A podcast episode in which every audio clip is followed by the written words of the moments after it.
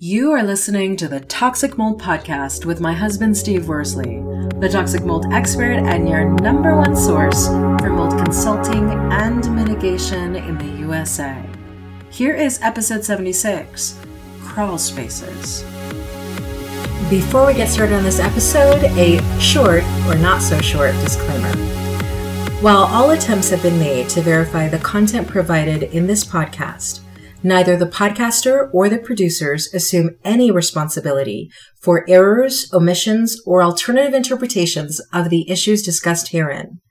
All information stated in this podcast is the opinion of Steve Worsley.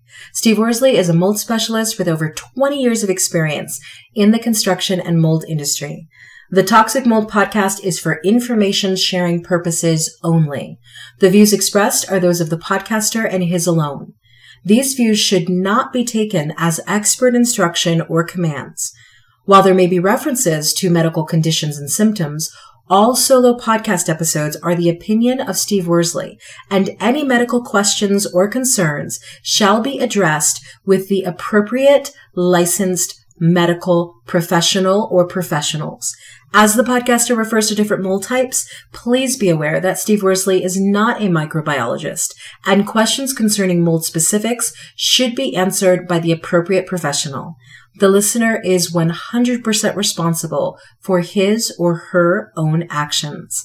You can check out Steve's books on Amazon about mold and dealing with mold in your home at amazon.com forward slash author forward slash Steve Worsley. And if you're interested in scheduling a mold consultation over the phone consultation with Steve, you can be sure to find out more about those and his availability at cnccontractorservices.com. Now, let's get to the episode.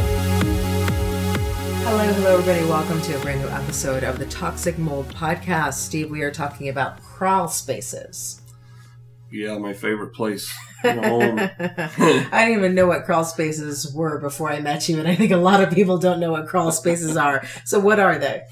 So, crawl space, you know, uh, homes, well, not homes, typically like mobile homes back in the day, like those are, when, when people hear crawl space, that's what they think of as a crawl space. You know, you, literally have to do the army crawl, which I refuse to go in a crawl space like that. But there's a lot of homes that are built over a crawl space. And so that crawl space, you're, you don't literally have to army crawl through it. Some of them, you know, if it's deep enough, like over four foot, you can almost hunch down and you've been in crawl spaces. You've seen some that are really tight. Yeah. you've seen some that you can almost like walk around. You just, you're hunched over, obviously. Um, so it's literally the space below your home. And some homes, you know, a lot of them on modulars, that's, you're going to see it sits over a crawl space. Now, split level homes. Now, when I say split level, not bi-level, when I talk about a bi-level, I've explained this to you, I think. Bi-level to me, and this is my terminology, I'm not saying this is what everybody else calls it.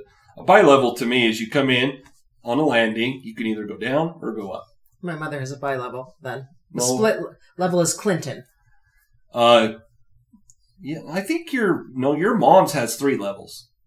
You come oh, on that's on right, one. That's so right. and then she, but, but, you can go down to her basement right. from the front door, right. or you can go into her kitchen, right? Or you can go up the stairs to the Correct. bedrooms. So that's what I call a split. Oh, that's a split level. Okay, because it's more than two levels. A bi-level, like you literally, ah, I got it. You come into um, more or less like you call it a foyer. I call it a foyer. Yes, foyer you you it's it's more or less there's stairs to your left or right and there's stairs to the other side. Got you it. Could I only go up or only go down. Okay. There's not like a main level area. So but even like so you're talking about split level, um bi levels typically won't have a crawl space. Okay. Because when you go down, that's usually you go down and that's the basement level. Mm-hmm. And it's usually where the garage is, that level. Um, if you go up, obviously, that's usually where the kitchen and the bedrooms are. A split level, though, like your mom's or like you were saying, Clinton, um, like Clinton had what four or five levels. Like you, yeah, you come was, in on a main, and, and, then you could go down into the living room. You could go down into the basement. You could go up to the kids' bedrooms, or you can go up to the master. Right. So it was all different levels. Yeah.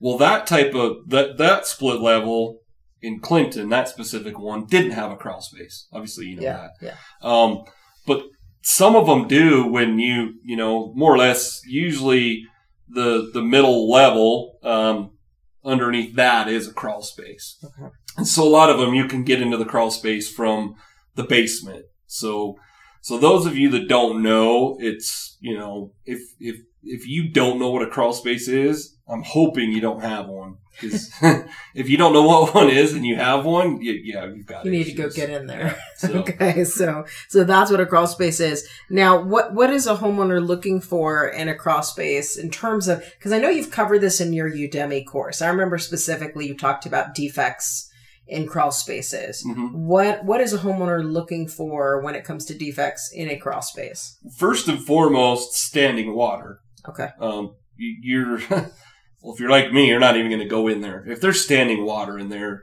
you've got issues. Okay. And, and it could be from a norm, you know, a number of things. It could be abnormal grading and drainage. It could be, um, groundwater. It could be many things. So standing water's the, probably the most important thing. Cause like I said, you don't even want to go in there.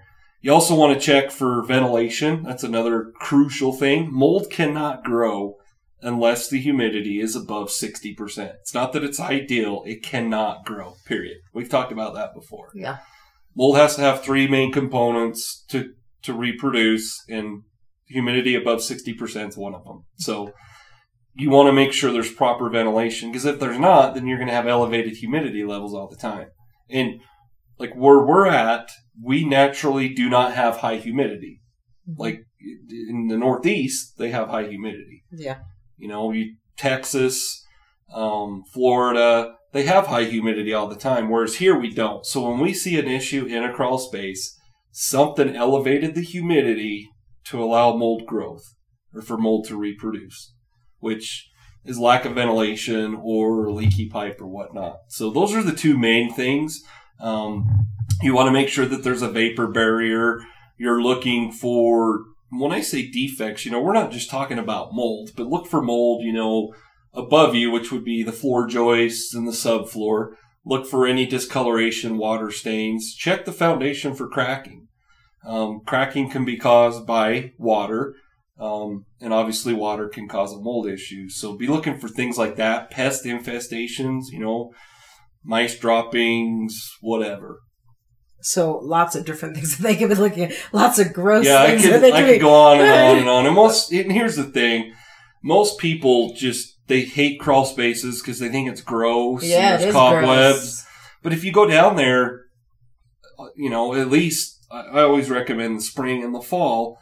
Um, if you do it when you're supposed to, there shouldn't be a whole lot of cobwebs. And honestly, if there's cobwebs, that many cobwebs down there, you're not going in there as often as you should. And if you're freaked out by it, take a broom with you and, you know, wave it around in front of you to get the cobwebs, or it's easy enough, just take your shop back in there and start sucking up all the cobwebs.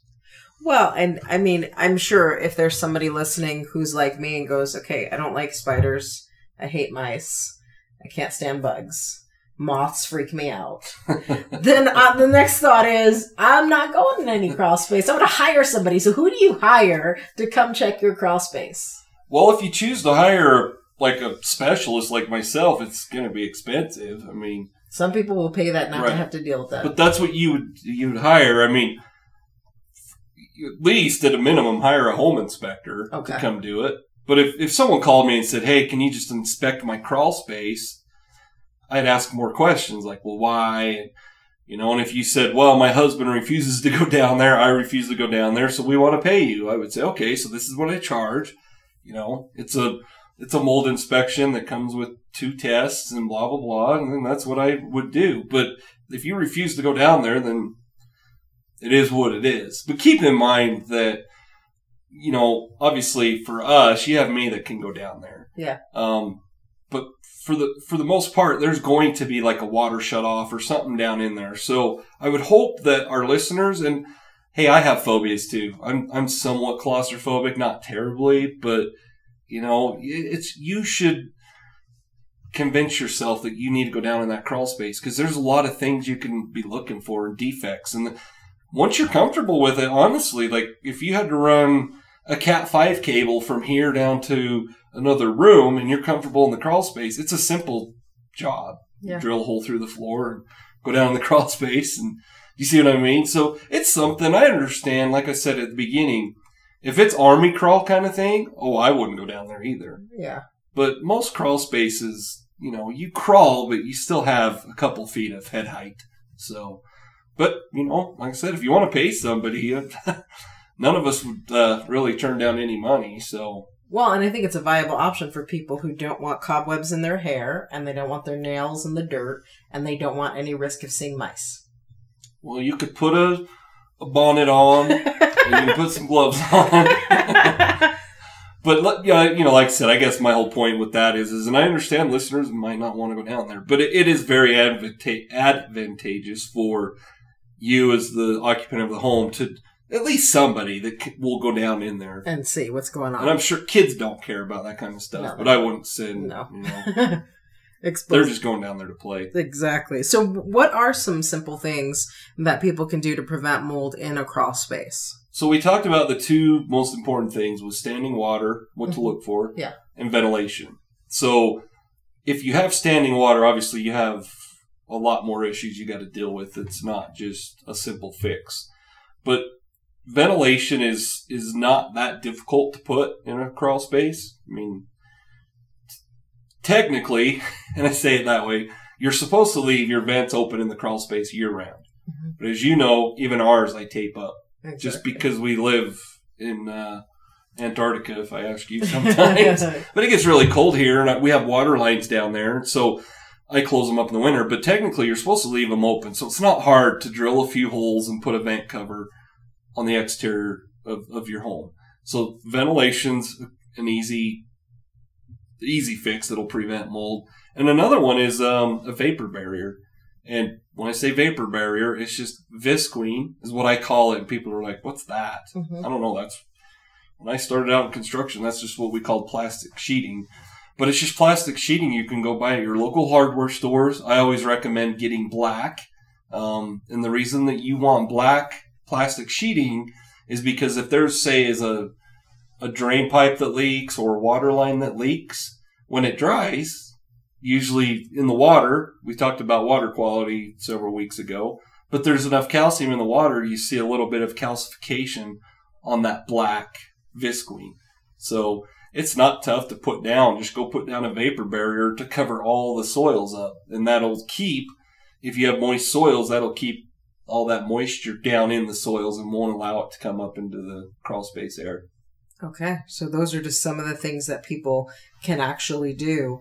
Uh, what's your call to action for people when it comes to crawl spaces? Well, what we just talked about, just go take a peek down in there. You know, first and foremost, know how to get in there. Um, Yeah. Like I said, there are, I'm sure we have listeners that have a crawl space and they don't even know it. Exactly. It just, it's something, there's no access on the outside, so they don't see anything. And typically it's an access, you know, in a closet somewhere, you, you know, but obviously knowing where the access point is, is, is crucial. But just go pop that cover off and take a peek. If you're too scared to actually go down in there, grab your flashlight and just look from the opening. Just kind of hang your head down in there and just make sure you don't see any standing water or maybe the insulation's falling down or stuff like that. So go take a peek and just make sure you don't have any issues going on. Awesome. And then would you say that uh, of the books you've written, which book would you recommend for people who maybe just figured out that they have a crawl space and didn't know it?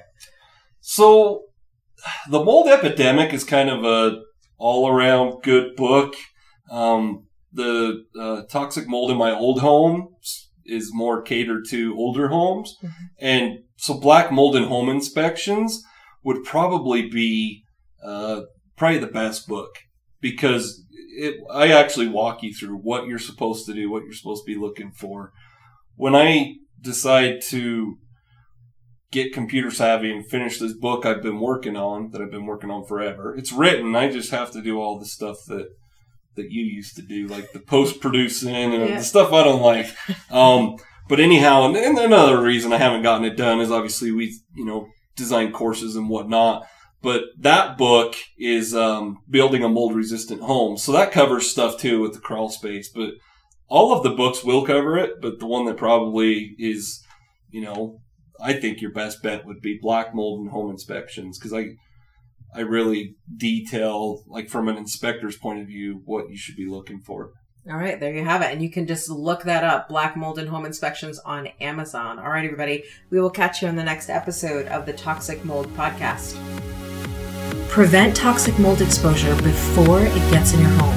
Download Steve's free mold investigation checklist at tinyurl.com forward slash CNC mold checklist. Again, download Steve's free mold investigation checklist at tinyurl.com forward slash CNC mold checklist.